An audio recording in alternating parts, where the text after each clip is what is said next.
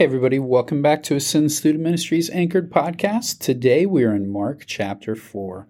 Mark chapter 4 reads And he began to teach beside the sea, and a very large crowd gathered about him, so that he got into a boat and sat in it on the sea.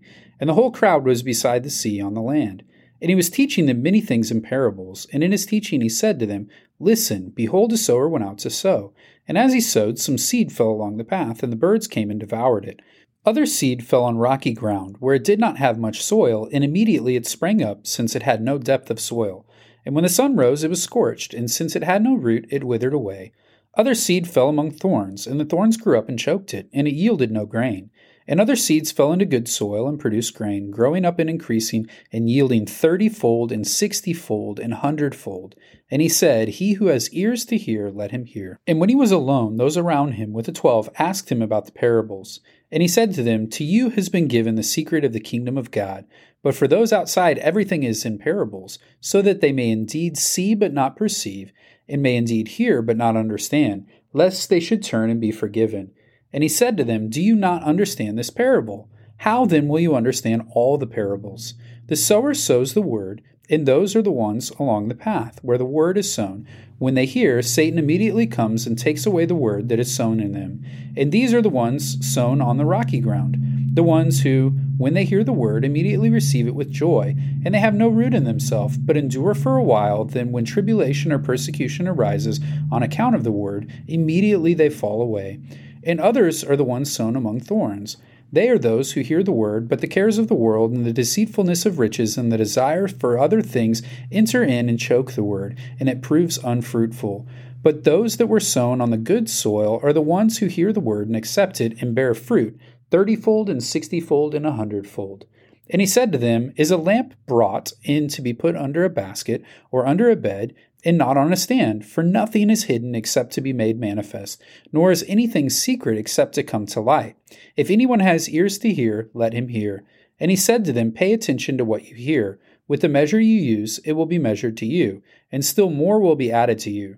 For to the one who has, more will be given, and from the one who has not, even what he has will be taken away. And he said, The kingdom of God is as if a man should scatter seed on the ground. He sleeps and rises night and day, and the seed sprouts and grows. He knows not how. The earth produces by itself first the blade, then the ear, then the full grain in the ear.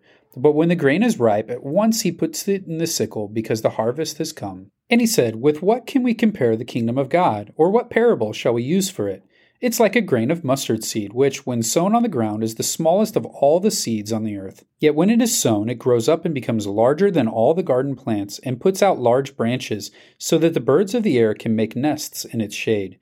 With many such parables he spoke the word to them, as they were able to hear it. He did not speak to them without a parable, but privately to his own disciples he explained everything.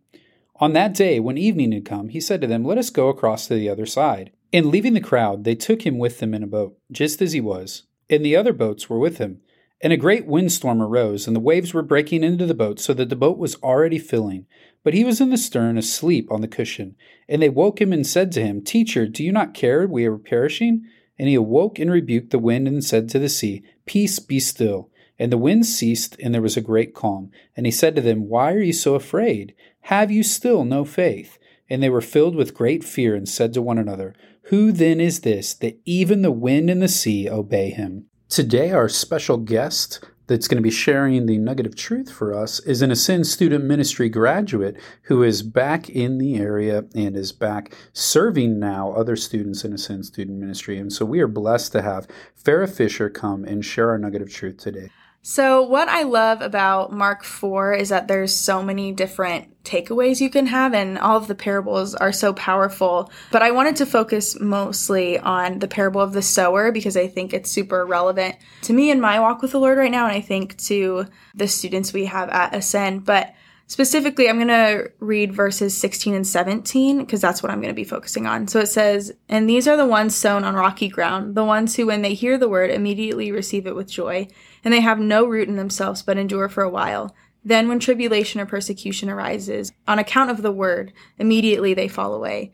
Um, and the reason I chose this is because the root, I saw how it mentions that they have no root. And it's so crucial that we're in this analogy, watering um, what the Lord has given us so that our roots are deep and strong. And in that analogy, the water represents God's word. And something that I really struggle with is reading God's word every day. But if I'm not dwelling on God's word, then my roots aren't going to grow deep. And so it made me want to look at other parts of scripture because when you see a theme in scripture, such as the word root, it's really good to look back at other parts of scripture that mentions that same theme because as in 2 Timothy 3.16, it says that all scripture is um, good for teaching and it's good for reproof and for correction. And so one, a couple verses that I love is actually in Jeremiah 17 and I'm going to read those verses. It's Jeremiah 17, 7 through 10, I believe. It says, Blessed is the man who trusts in the Lord, whose trust is the Lord. He is like a tree planted by water that sends out its roots by the stream and does not fear when heat comes, for its leaves remain green, and it's not anxious in the year of drought, for it does not cease to bear fruit. The heart is deceitful above all things and desperately sick. Who can understand it? I, the Lord, search the heart and test the mind to give every man according to his ways, according to the fruit of his deeds. So in verse 8, it talks about how this healthy tree is planted um, by the stream and its roots are deep and they grow deep because um, because of God's word. And so I just wanted to encourage students to really dive into God's word and ask questions of the text um, because that's what's going to grow us in our walk with the Lord.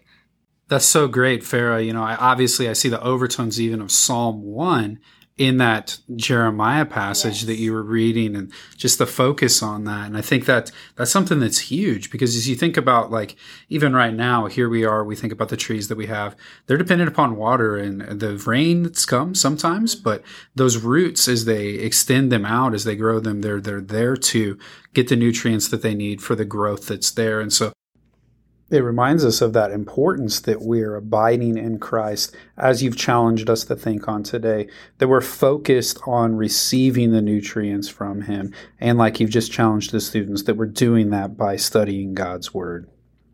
Uh, our question for today, I really want to focus on that growth aspect because when we look down at verse 20, because it says there that they bear fruit 30, 60, and 100 fold. Now let's keep in mind this is all the good soil that's there. But there's nothing here about saying you need to be the 30, you need to be the 60, you need to be the 100 fold. God is trusting and growing those fruits in the soils as he sees fit. And I think this brings to mind for me this concept of the comparison game that we can often fall into as believers. Hey, why am I not like the 30 or why am I not like the hundredfold? I'm stuck being like the 30. Uh, and so, what would you say to somebody who is struggling with comparing themselves to other believers and what they're doing, and maybe wishing that they had better gifts or more visible gifts or other things like that? What would you say to them based upon just here in Mark as well as with the rest of the things that you've studied in God's Word? Yeah, so there's a lot that comes to mind because um, I personally struggle with comparison a lot growing up, and I think that has really discouraged me um, when I compare myself to other people, whether they're believers or not. I think just growing up, that was a huge struggle and something that I was taught actually throughout my time at youth group and just through God's word is that God sees everything and he gives us our gifts for a reason. Um, I forget what passage it's in, but there's a passage in the Bible that talks about how God's church is like a body. Not everyone should be an eye, not everyone should be a nose or a hand or a foot, because if we were all the same thing, we all had the same gifts, it wouldn't work as the full body is supposed to work, right? And so the reason God gives us different gifts is so that he can use us in different ways.